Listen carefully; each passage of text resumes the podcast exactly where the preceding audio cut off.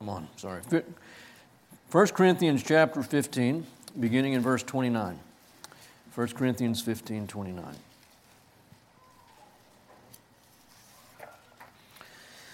Otherwise, what will those do who are baptized for the dead? If the dead are not raised at all, why then are they baptized for them? Why are we also in danger every hour? I protest, brethren, by the boasting in you which I have in Christ Jesus our Lord, I die daily. If from human motives I fought with wild beasts at Ephesus, what does it profit me? If the dead are not raised, let us eat and drink, for tomorrow we die. Do not be deceived. Bad company corrupts good morals. Become sober minded as you ought, and stop sinning, for some have no knowledge of God.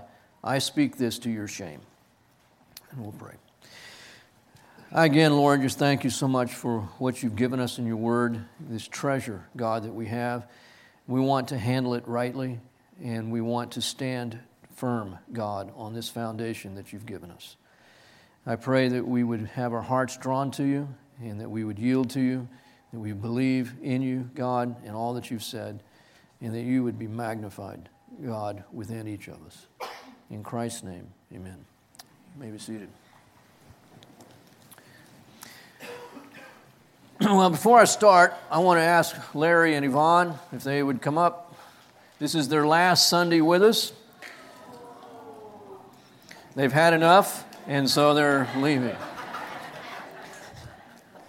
Moving almost 6,000 miles away to Italy, according to Siri anyway. I asked Siri, how far is it from San Antonio to Rome? And they're not going to be in Rome, but it's Florence. 6,600? 5,600 miles. So it'll take you a while to walk there. Anyway, we just so much appreciate Larry and Yvonne. They've been a part of the church now 18 years, is that right? Hmm? 18 plus years. We've watched their kids grow up here with us, and they've been involved in so many things here at the church and in the community. And we've few times have, have been saying goodbye to them over the last few weeks in different contexts. And and, um, and it's just been a great blessing to just think on all the different ways that God has used them and how He's blessed our lives. And so we wanted just to, to express our appreciation for them and to pray for them. So let me pray for you guys. Heavenly Father, I thank you so much for, for Larry and Yvonne, for the girls, and just the, the tremendous blessing that their family has been, is to us. And, and, and Lord, we look forward to when we can be back together again. We ask God that you would just um, go before them and, and that they would just know, Lord, that you have done that, that they would walk in your rest and your peace, Lord, with this new adventure that you've given them, that their hearts would be filled with hope and joy as they trust you for this. We pray that you'd lead them to a good body of believers that they can be a part of and that their faith would continue to be nurtured. And God, we um, trust you just to fill the holes, Lord, that will be left in so many places with their absence. But we thank you for them. We love them, God, and we entrust them to you. And we look forward, God, to just hearing more of what you'll be doing through their lives. In Christ's name, amen. Thank you. Yep. Yep. Yep. Love you guys.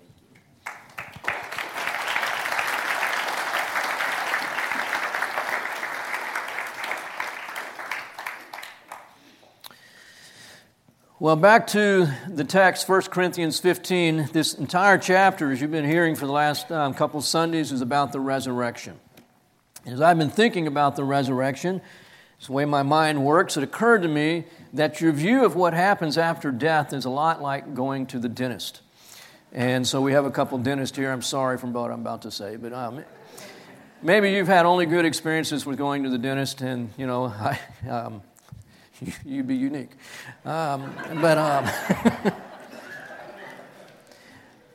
believe it or not, um, even though I have a very small mouth, I know I do put my foot in it often, and so my whole foot fits in my mouth. But I have a small mouth, and I don't look forward typically to going to the dentist, even though I like my dentist a lot. I've known him all of his life, and, um, and I always look forward to seeing him.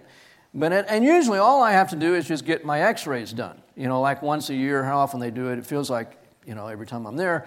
But, but, and that's not bad. But I have a small mouth. And so thankfully, over the years, x rays have gotten smaller and it's not as big a deal as it used to be.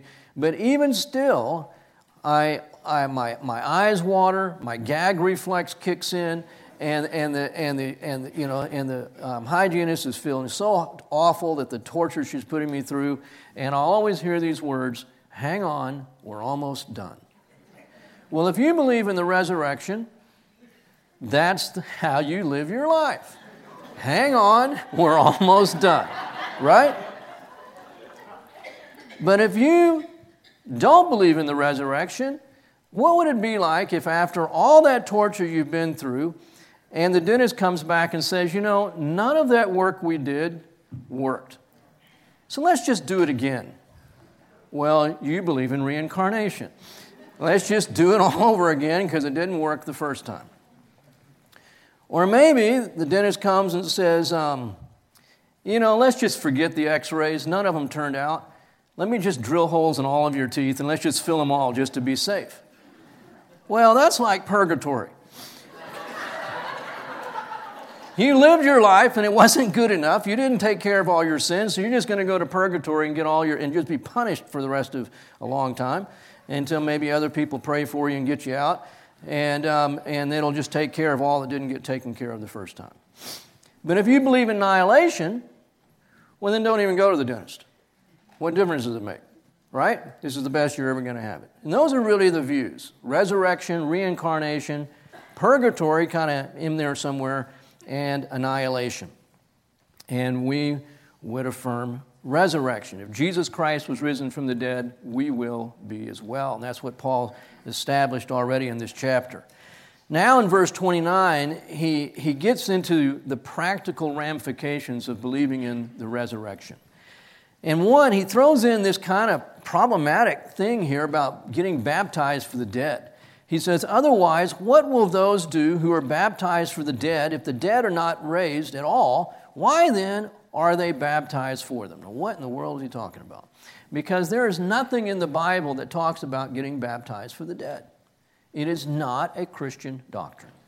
And the reason that, for that is number one, water baptism doesn't save anybody. Scripture is very clear on that. It's an important ordinance, but it does not save. It's a testimony to you having been saved. We also know from the Bible that death is final. There is nothing that anyone can do to change the eternal state of a person after that person has died. And there's nothing we can do to affect somebody else's salvation, especially after they have already passed away. And so, why would you even get baptized for the dead? It, it, it, you can't do anything to impact somebody else's eternal state. Nothing. So, what is Paul talking about? I think probably the best explanation is, is that there were people among the Corinthians who were practicing this. They, they were baptizing themselves on behalf of someone else who has died, as though that act could somehow do something for somebody else, which, by the way, is a lot like the doctrine of purgatory. Because the Catholic doctrine is, is that when you die, you haven't finished taking care of all your sins, so you have to go to this place of torment to have to where you will have your sins purged from you through the heat of fire. And if other people back on earth are praying for you, lighting candles for you, paying money to the Catholic Church so that the priest will pray for you, then you can get out of purgatory sooner than later. And so that fits with, that idea fits with maybe what is going on here in Corinth, and it's just, it's outlandish. So, Paul is not affirming the doctrine of being baptized for the dead. He, was not, he would, no way he would do that. But he might be simply saying, you same people that are denying that you will be raised from the dead are doing this crazy thing of getting baptized for people who have already died. That's a total contradiction. Why are you believing there is no resurrection, but you are doing something on behalf of those who have already died? It's a contradiction. It's like, why would a person say, I do not believe there is any power outside of myself? Why would that same person wake up every morning and read the horoscope?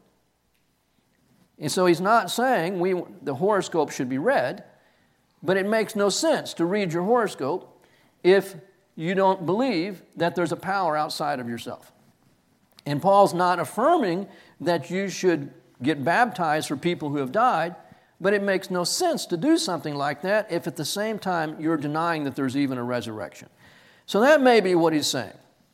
Second possibility is that Paul is saying that, that the belief here is that people died, people die for their faith in Christ.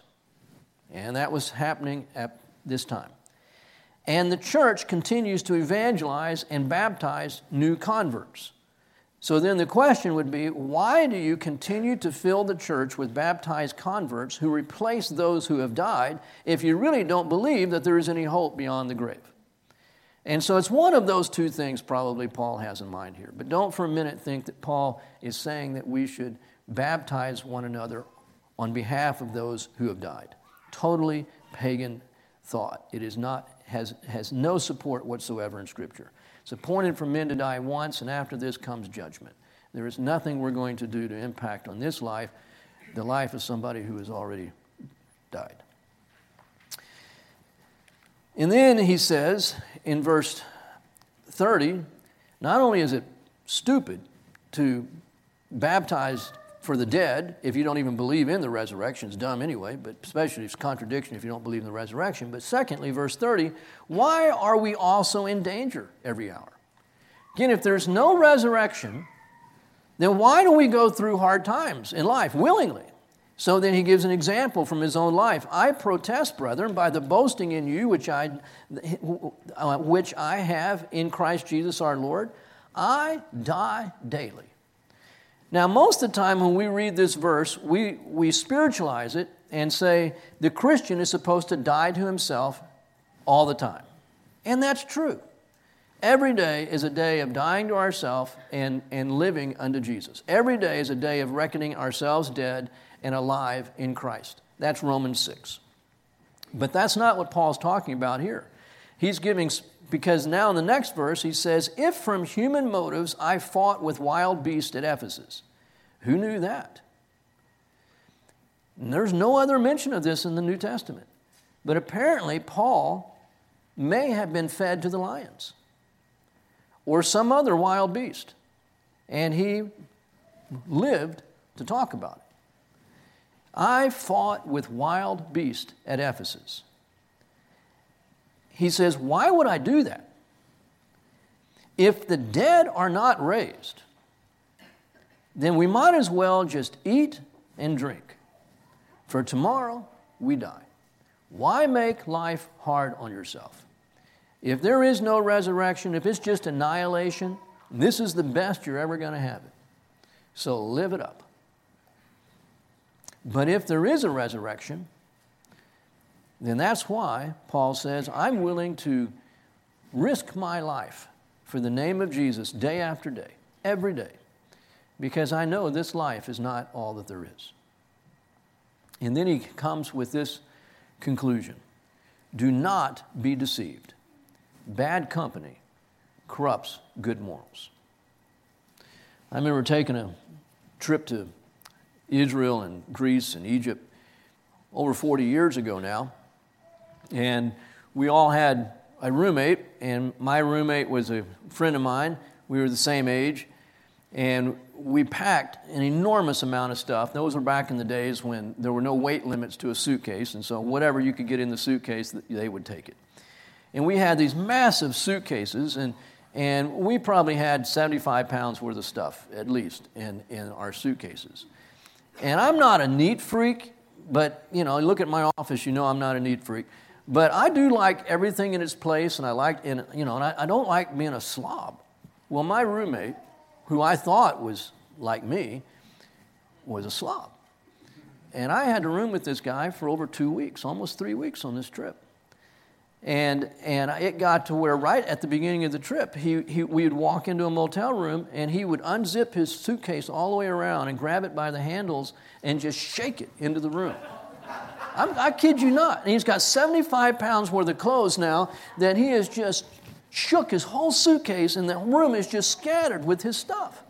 We just walked through the door. So mad. You know, and I can't get another roommate. And I thought, you know, what am I going to do? I have to live with this guy for almost three weeks. I was so mad. And I thought, you know, I, I can either fight him the whole time or I can just give in. And so I stopped saying anything, and I, did, I wasn't shaking my suitcase out like that, but I just lived with it. And I, and I, and I just, and my standards went way down. Bad company. It corrupts good morals. There's no way around it. I mean, how many times? I mean, it happens, there might be the rare occasion when the bad company becomes good company. But it's not usually that way. It's usually the bad company impacts the one that's being lived with, the one that's being associated with, and it influences the other person and drags them down. It's almost all this, always this way. Solomon is probably the classic example in Scripture of a man whose company ruined him. Bad company. And specifically, it was the foreign women that he married. 700 wives and 300 concubines, and almost all of them were idolaters. And Solomon even conceded to their idolatry by allowing each of them to build pagan shrines to the gods that they worshiped. And the scripture says that he allowed Jerusalem and the surrounding area to be filled with those idols. It took over 300 years for those idols to be removed. The wisest man who ever lived and yet his heart was turned away from God because of the company that he kept. Oswald Chambers says no person ever falls in the area of his strength.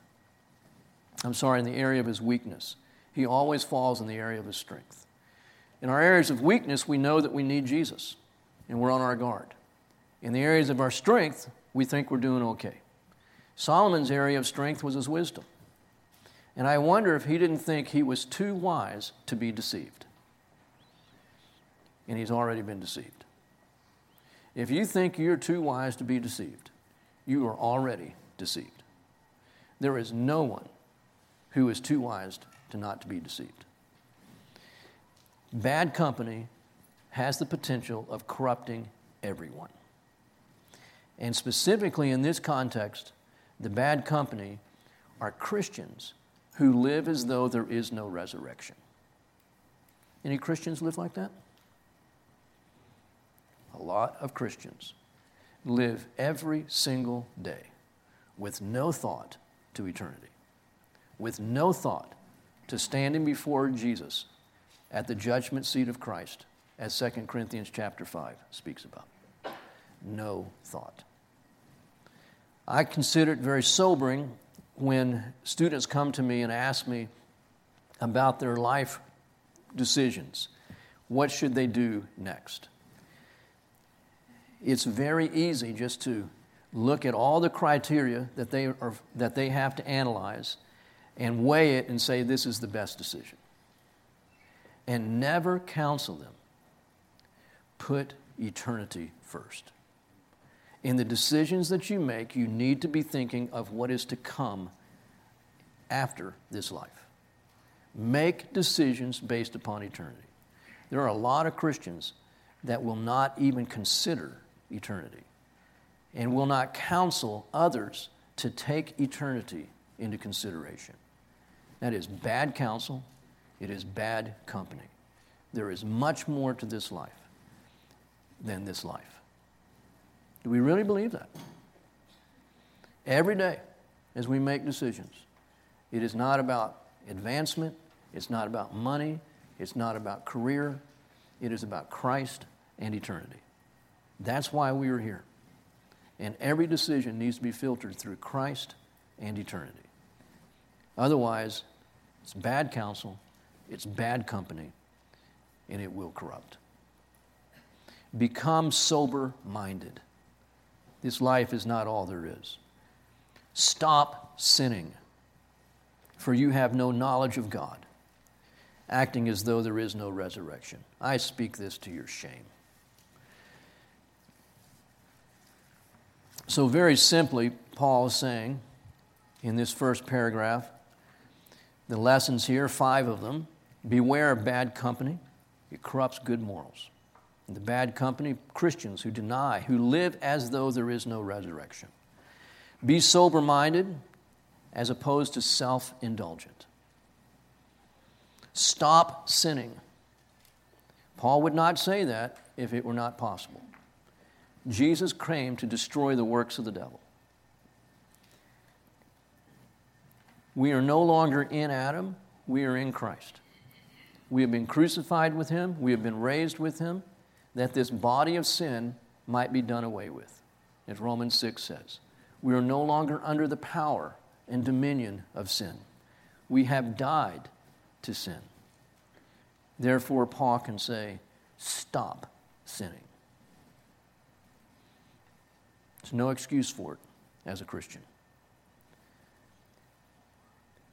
Be willing and be prepared to suffer, to die daily. And understand that glory is for the future and not for today. And that's really where he's going to go with the rest of this chapter. This time is not the time of our glory, but the future is when we will step into glory, not now. So, in this next paragraph, Paul wants to give just some basic examples, proofs for the resurrection from, from agriculture, from nature around us. And he says, But some will say, How are the dead raised? How does that happen? And what kind of body do they come? How many times have you heard people ask that question? Okay, somebody dies at sea. And so they have to so called bury them at sea. So they, they, they just slide them off into the ocean. And then the sharks eat them. Okay, now, how is that person's body raised from the dead? I don't know. Somebody, you just bury them, okay? And they're not in a watertight, you know, um, casket. You just bury them. And the worms eat them. And now they're in millions of worms. How is that person raised from the dead? I don't know. And so, and so it's like, come on, think about this. How in the world can a person be raised from the dead when all of their body tissue, all, their, all the atoms that made up that person, they've been dispersed into other organisms? There's no way they can be raised from the dead. Okay? With what kind of body do they come? If the sharks ate them, are they going to be part shark when they come back? I mean, these are the this is where, where these questions are coming from. Try and figure it out. Try to explain it to somebody. And Paul just goes, You fool. Stupid questions. So I told the student, we had a guest speaker one time who, somebody in the stu- class, I'm glad I wasn't there, I would have been really upset. Somebody asked a question, and the guest speaker said, That is a stupid question. And only a stupid person could ask a stupid question like that. Not a good way to respond, especially in a Bible school. But Paul's not far from that. You fool!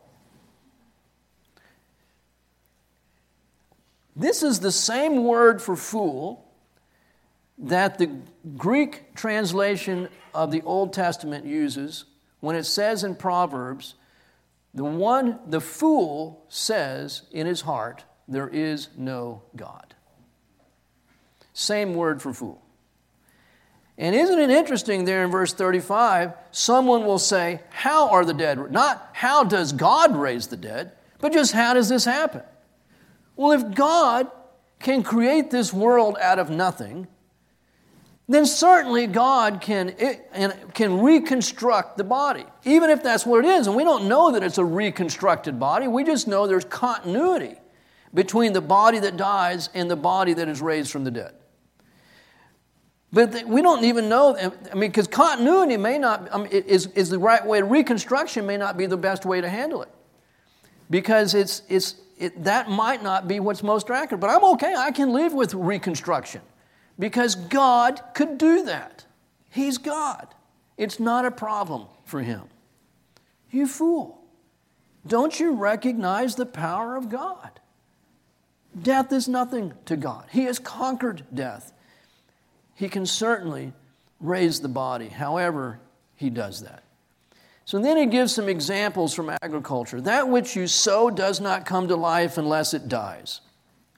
We know that's true. The seed that you put in the ground dies. And that which you sow, you do not sow the body which is to be, but a bare grain, perhaps of wheat or of something else. So there is continuity, but there's not an exact parallel. So you put a seed in the ground, and you're not hoping that seeds are going to come out of the ground. But you put a seed in the ground, and plants come out of the ground, not seeds. And he says there's a, there's a parallel here. What goes into the ground, your physical body, is what comes from that physical body after death. There's continuity, but it's not exactly the same. There's great difference. That which you sow, you do not sow, the body which is to be, but a bare grain, perhaps of wheat or of something else. But God gives it a body, just as He wished. God does this. And to each of the seeds a body of its own. All flesh is not the same flesh. Obviously, there is one flesh of men, another flesh of beasts, another flesh of birds, another of, animal, of fish. Different kinds of bodies. Each has their own. There are also heavenly bodies and earthly bodies, and various kinds of glory for those heavenly bodies. The glory of the heavenly is one, the glory of the earthly is another. There is one glory of the sun, another glory of the moon, another glory of the stars, for star differs from star in glory. So, different kinds of bodies, different kinds of glories. We don't understand it all, but we know that God is adequate for these things. He has done this, and all of it reflects on the resurrection so also is the resurrection of the dead. It is sown a perishable body, it is raised an imperishable body. It is sown in dishonor, it is raised in glory. It is sown in weakness, it is raised in power. It is sown a natural body, it is raised a spiritual body. If there is a natural body, there is also a spiritual body. So these are the contrast here, the comparisons in contrast. It is now perishable, it will be imperishable. It is now a body of dishonor, it will be a body of glory. It is now a body of weakness, it will be a body of power. It is now a natural body, it will be a spiritual body. And these things we see in the body that Christ had raised from the dead, his glorified body. But for now, until we have our glorified body, this body, contrary to what some people would, would want to think, this body is perishable, it is a dishonorable body. What does he mean by that? Have you ever been around a corpse of any kind? We live here in the hill country. Who wants to stop and look at the dead deer? I mean, we, we stop and look at the living deer, right? But that corpse that the buzzards are eating on the side of the road, oh, kids, let's stop and look at that. No, you just keep driving because it is, it is, a, it is a body of dishonor, but it's going to be raised in glory. It's a body of weakness, but it will be a body of power. It's now a natural body, it's not going to stay that way. When Christ was raised from the dead, he was raised to never die again. He's not going to get older. We won't be getting older in heaven. Yay! I don't know what age will be, what age this resurrected, glorified body will be. I don't know. But I know it won't get older because it'll be an imperishable body. It'll never get sick. That'll be nice. It'll be a glorified body. You wake up in the morning and you won't have to put any makeup on. And the women say, Yeah. I mean, you look as good when you wake up in the morning as you do at the end of the day. Glorified body. You always look good. And so you can, if you were married, you could ask your husband, How do I look? And he's always going to tell you the truth.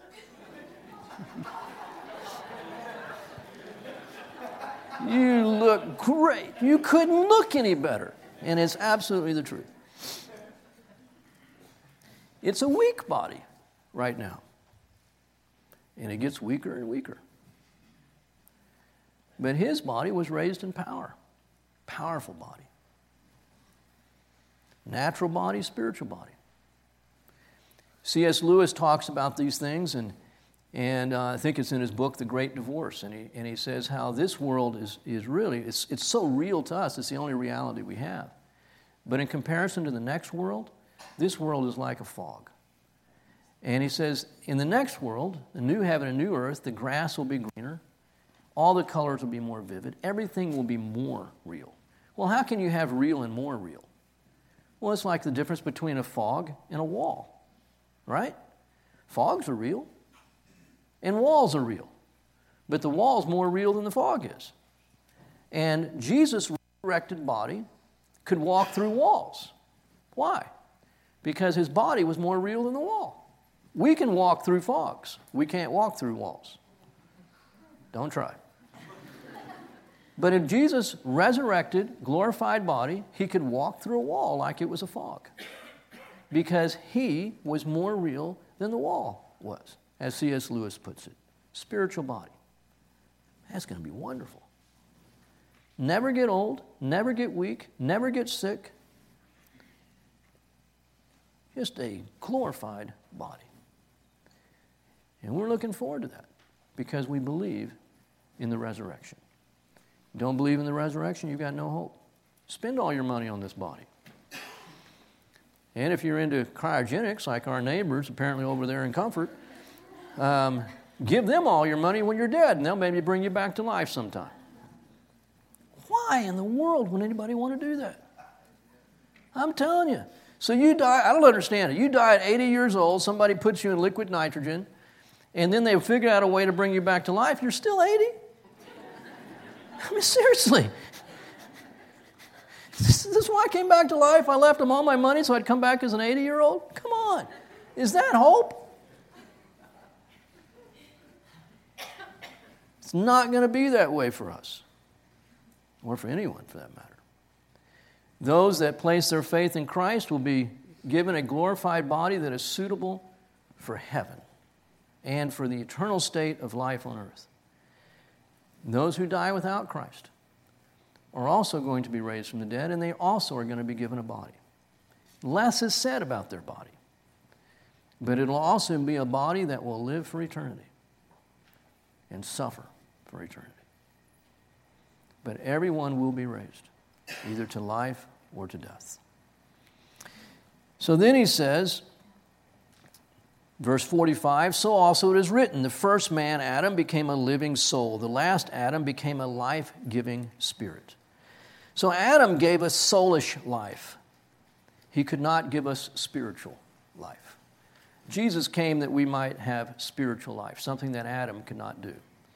Adam basically took away our spiritual life. He did take it away. By sinning, brought about a separation, spiritual death between man and God.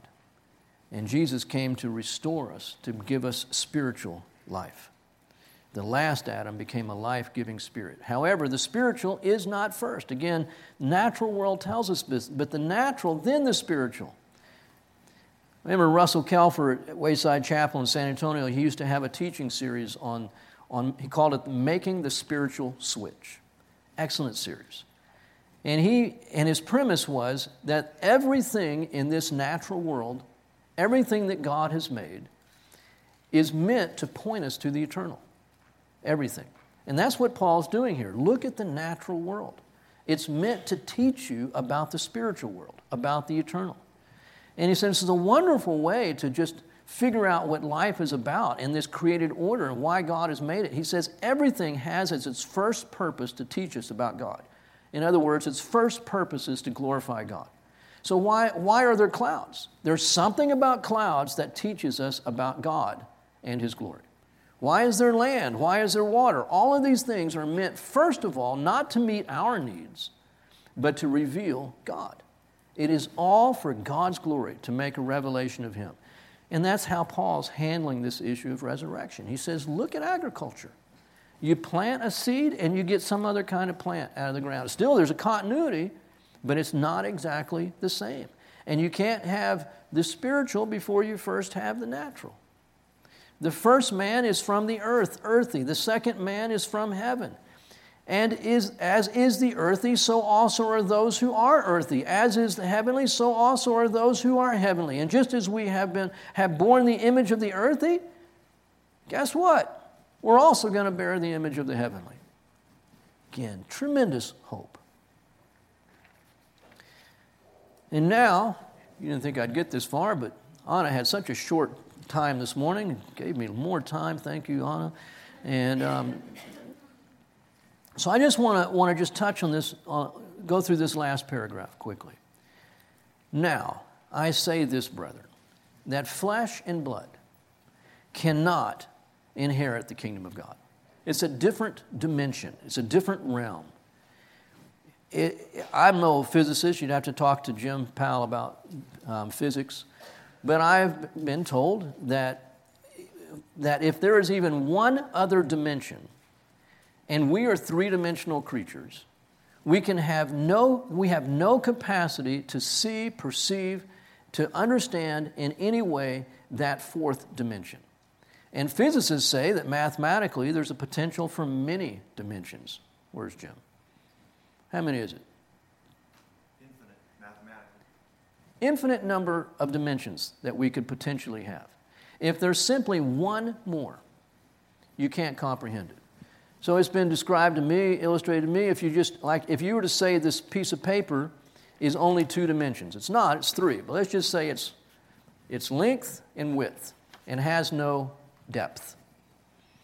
Well, depth would be a third dimension. But if this paper had consciousness, the only thing it could be conscious of is length and width.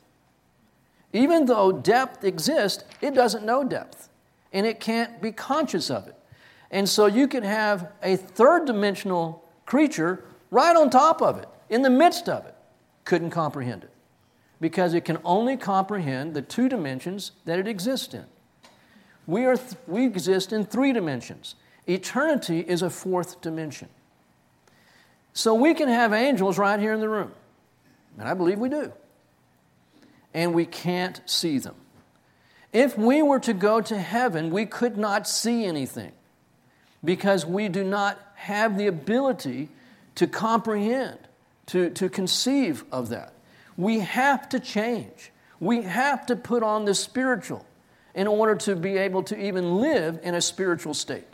And so, this is what Paul's after here. He says, it, we, it has to change. We cannot, as we are, flesh and blood, inherit eternity, inherit the spiritual.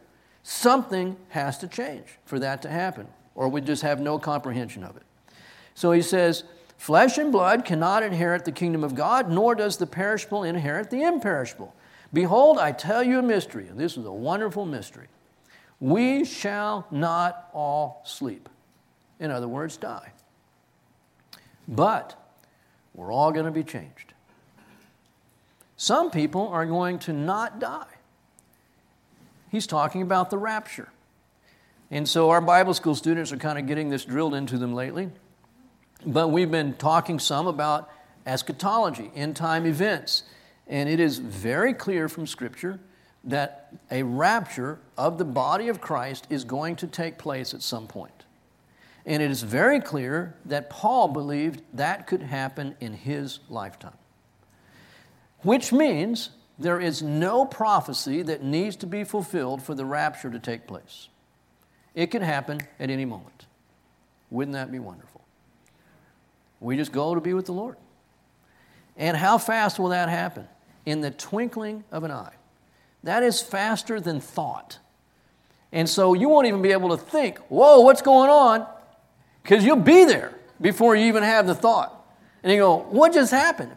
Because twinkling of an eye is faster than the blink of an eye. It is the time that it takes light to reflect off your eyeball the speed of light. It'll be over. You won't even be able to put your arms up and go, wee! It'll just be, it, it'll just be over, and we'll be in heaven. Man, I get too much reaction sometimes. I tell you. Now, for Jesus to return to the earth physically and establish his kingdom, different matter. Lots of prophecies that have to be fulfilled before that can happen. But those are two different things.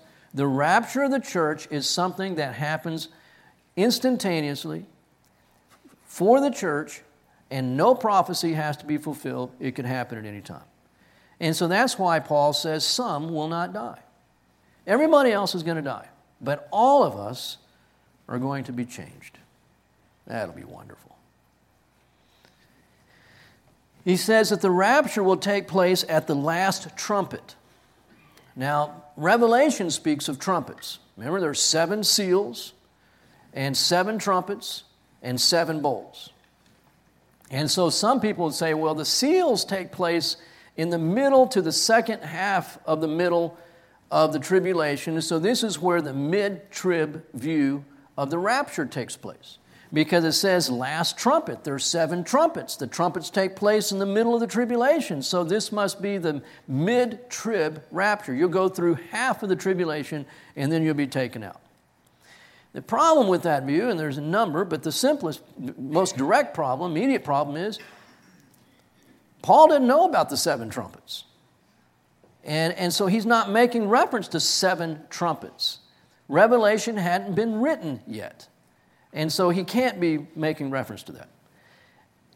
It's just last trumpet for you. It's, it's the last call. Because we, we, it's the calling of God simply to himself. And again, if it had to, if it can only take place after the seven trumpets, then there are many prophecies that had to be fulfilled before the rapture could take place. And Paul's words here that it could happen at any time, especially over in 1 Thessalonians 4, where he speaks the same thing, doesn't make any, any sense.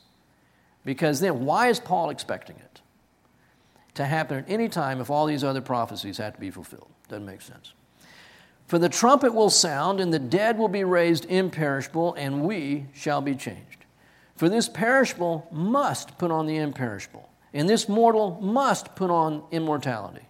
But when this perishable have put on the imperishable, and this mortal shall have put on the immortality, then will come about the saying that is written Death is swallowed up in victory. Amen. Now, we say that when we stand at a graveside. This is one of those passages of scriptures that, I, that I've often read at a graveside service at the end of a funeral. Death is swallowed up in victory. But we're saying it from this side. And it's a faith statement, isn't it? But once we're on the other side, it's a fact statement. we're looking around and going, wow, man, Death is swallowed up in victory. Last breath here is our first breath in eternity. Death is swallowed up in victory.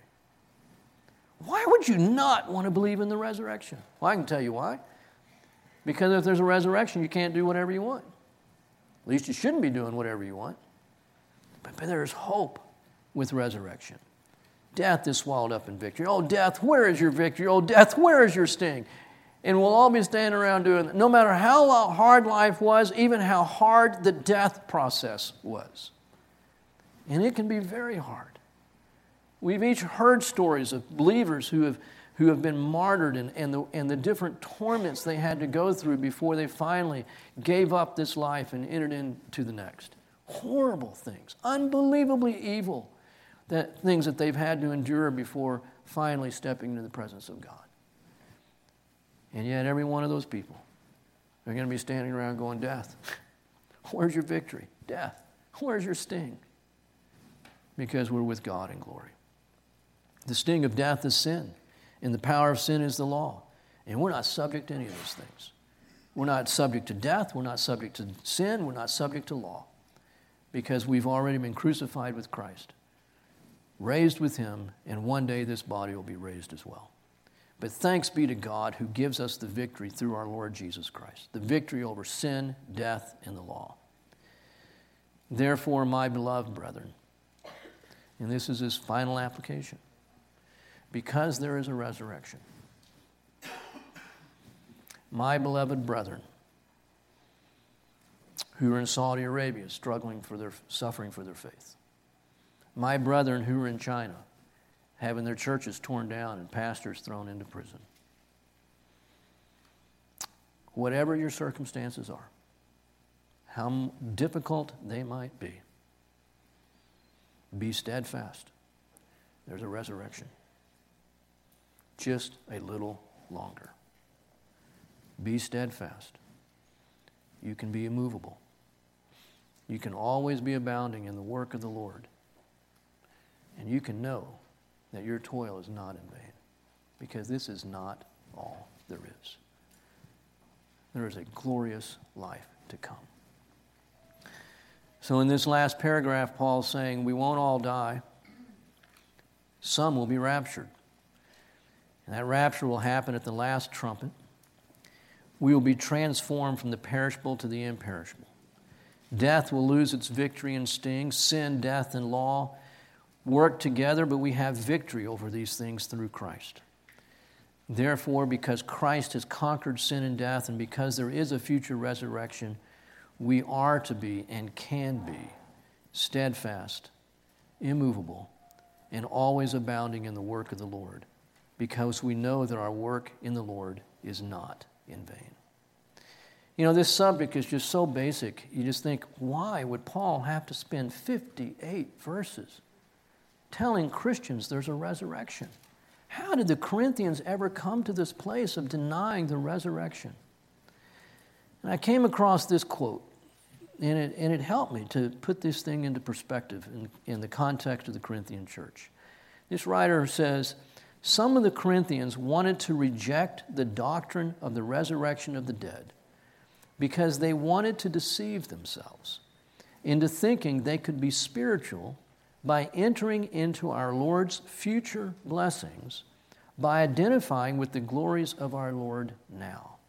So, in other words, everything that Jesus is experiencing now in heaven, we, if we were really spiritual, would be experiencing them now ourselves. Rather than his sufferings now, they did not want to identify with his weakness and dishonor, but with his power and glory. It's not a happy message saying, place your faith in Jesus and he's going to make you rich, he's going to make you wise, he's going to make you healthy, he's going to give you the life of your dreams. That's what everybody wants. But to say, this is a time to identify with his weakness and with his dishonor, who wants that?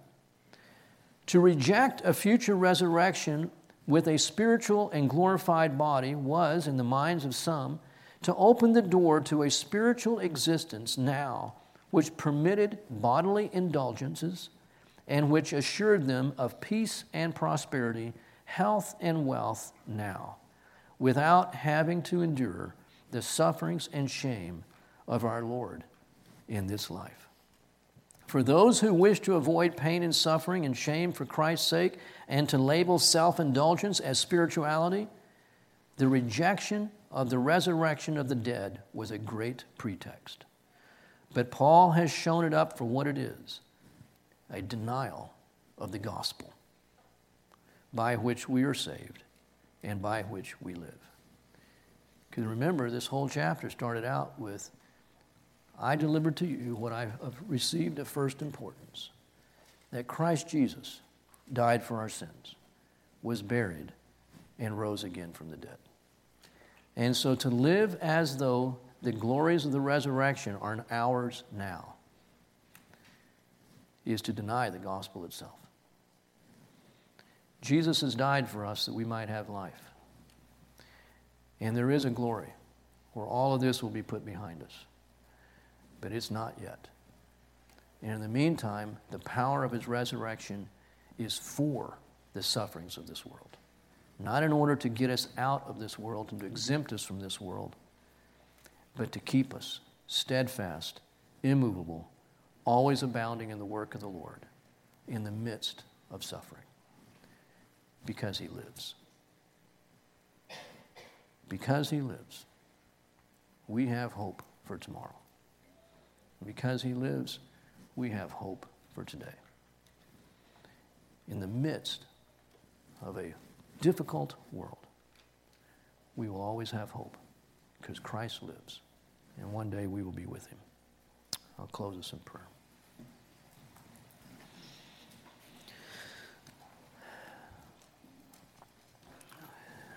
Lord, I thank you that there is no academic truth in this book. It's all practical and immensely relevant. And that Christ rose from the dead and that we too will be raised is also absolutely relevant for how we live this life. And I pray that we would be those, God, who live in light of eternity. And that we are willing to not count our lives dear to ourselves, to have Jesus first, preeminent, as our first thought, our best thought throughout every day. That every decision, every value would be subject to the reality of Christ's resurrection and that we will stand before him in glory. That we would live, God, with the ambition that he would be pleased and honored.